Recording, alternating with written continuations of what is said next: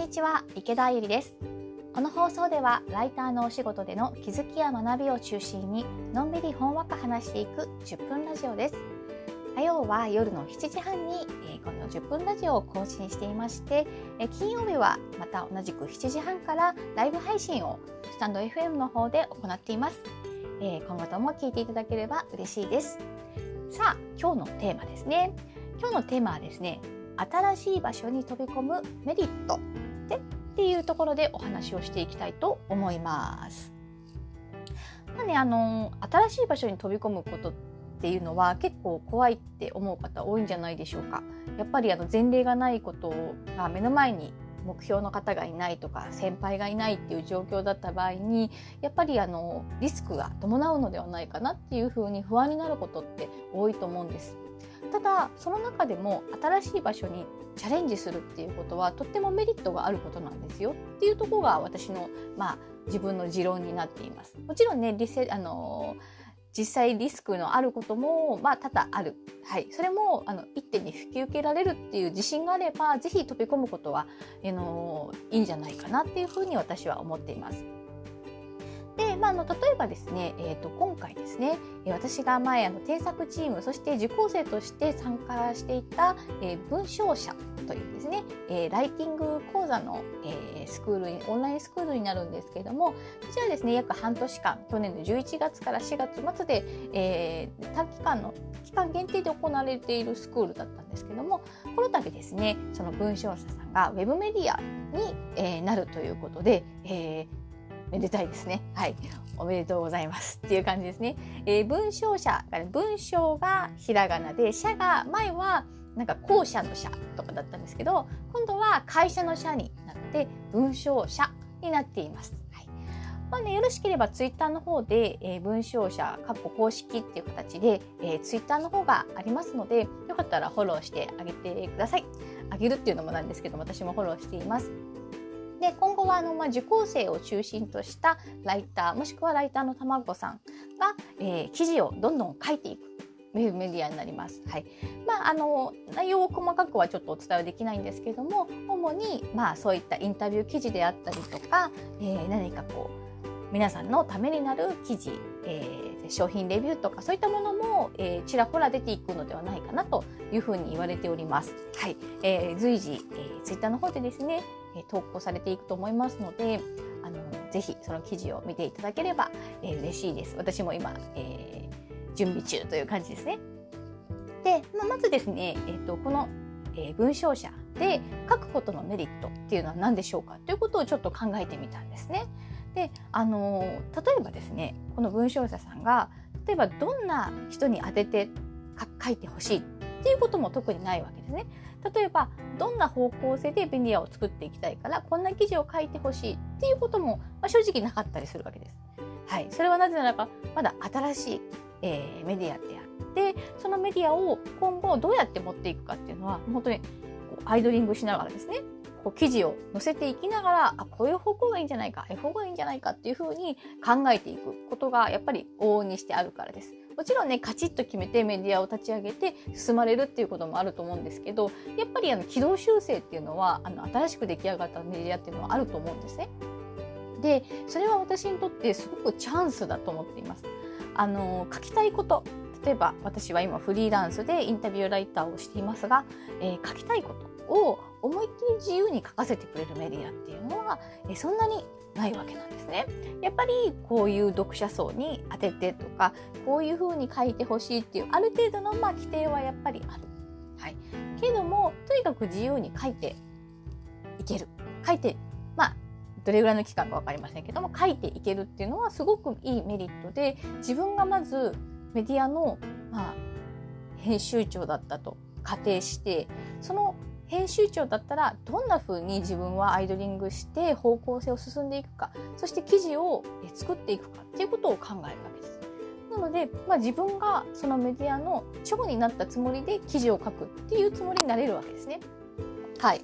でそうするとですね、その自分の書いた記事一つでそのメディアの方向性が変わっていくかもしれないっていうことなんですね。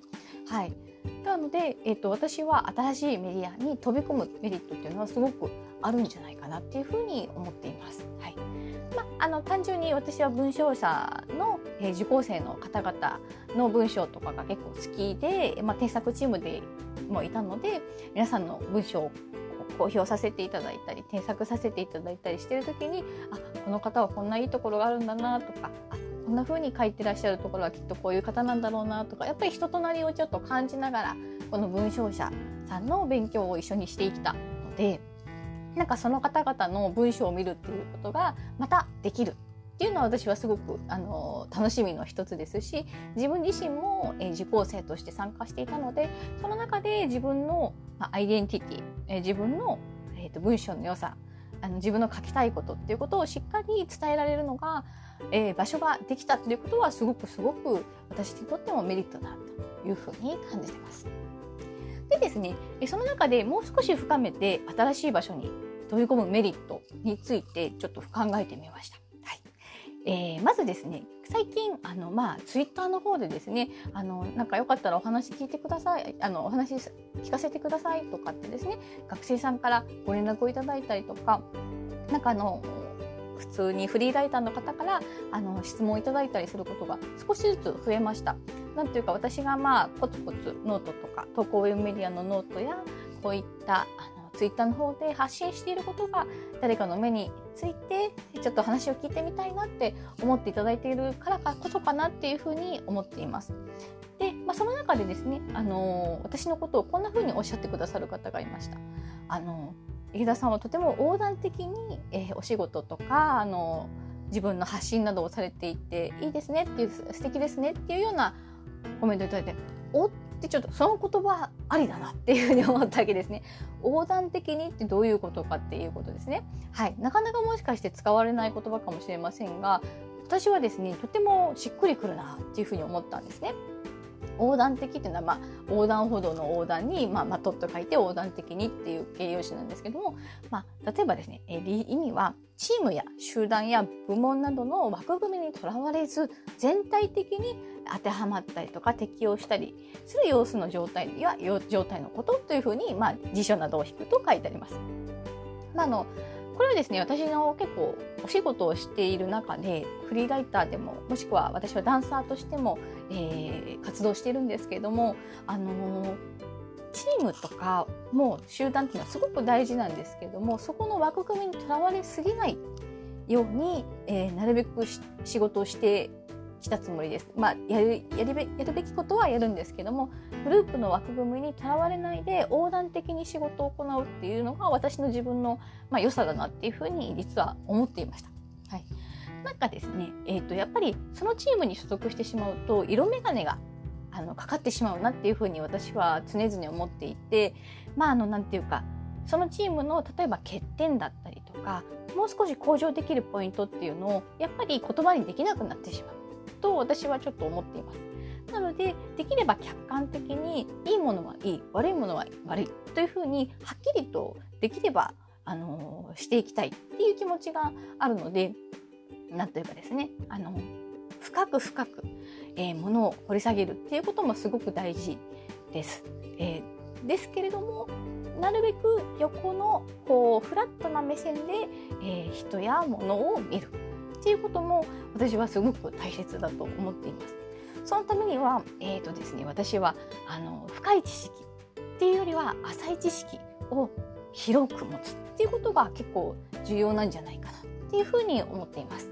ライターの仕事っていうのもいろんな職業の方とお話しする機会をいただきます。例えば時にはお医者さんにお話しすることがあります。お医者さんって言っても子どもの、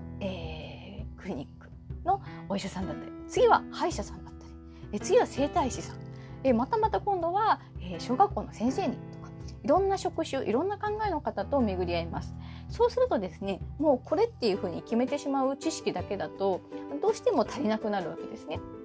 なのでなるべく多くの分野の職業の方々の働き方、そして働いている感覚っていうのを理解していないと、いい記事も書けないし、その人を理解するっていうことが難しくなってくるなっていうふうに思っています。なので、ライターのお仕事をこれからしていきたいっていう方、もしくはもうされてるっていう方はきっとですね、そういった、横断的な、考え方ですね、いろんなことにトライしてみる、はい、っていうのはすごくですね、私は大事なんじゃないかなと思います。はい、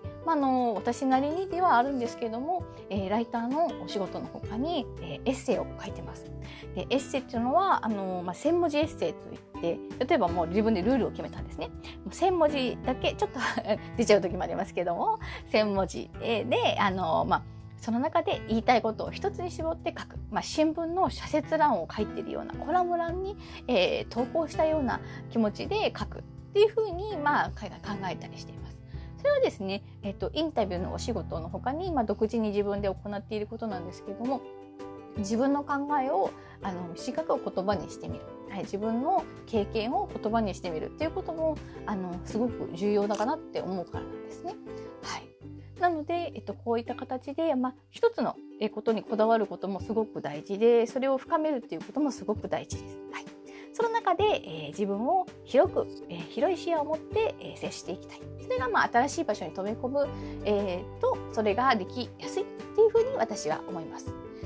はい、ということで、10分長々とお話しさせていただきました。また皆さんにお会いするのを楽しみにしてます。それでは、さようなら。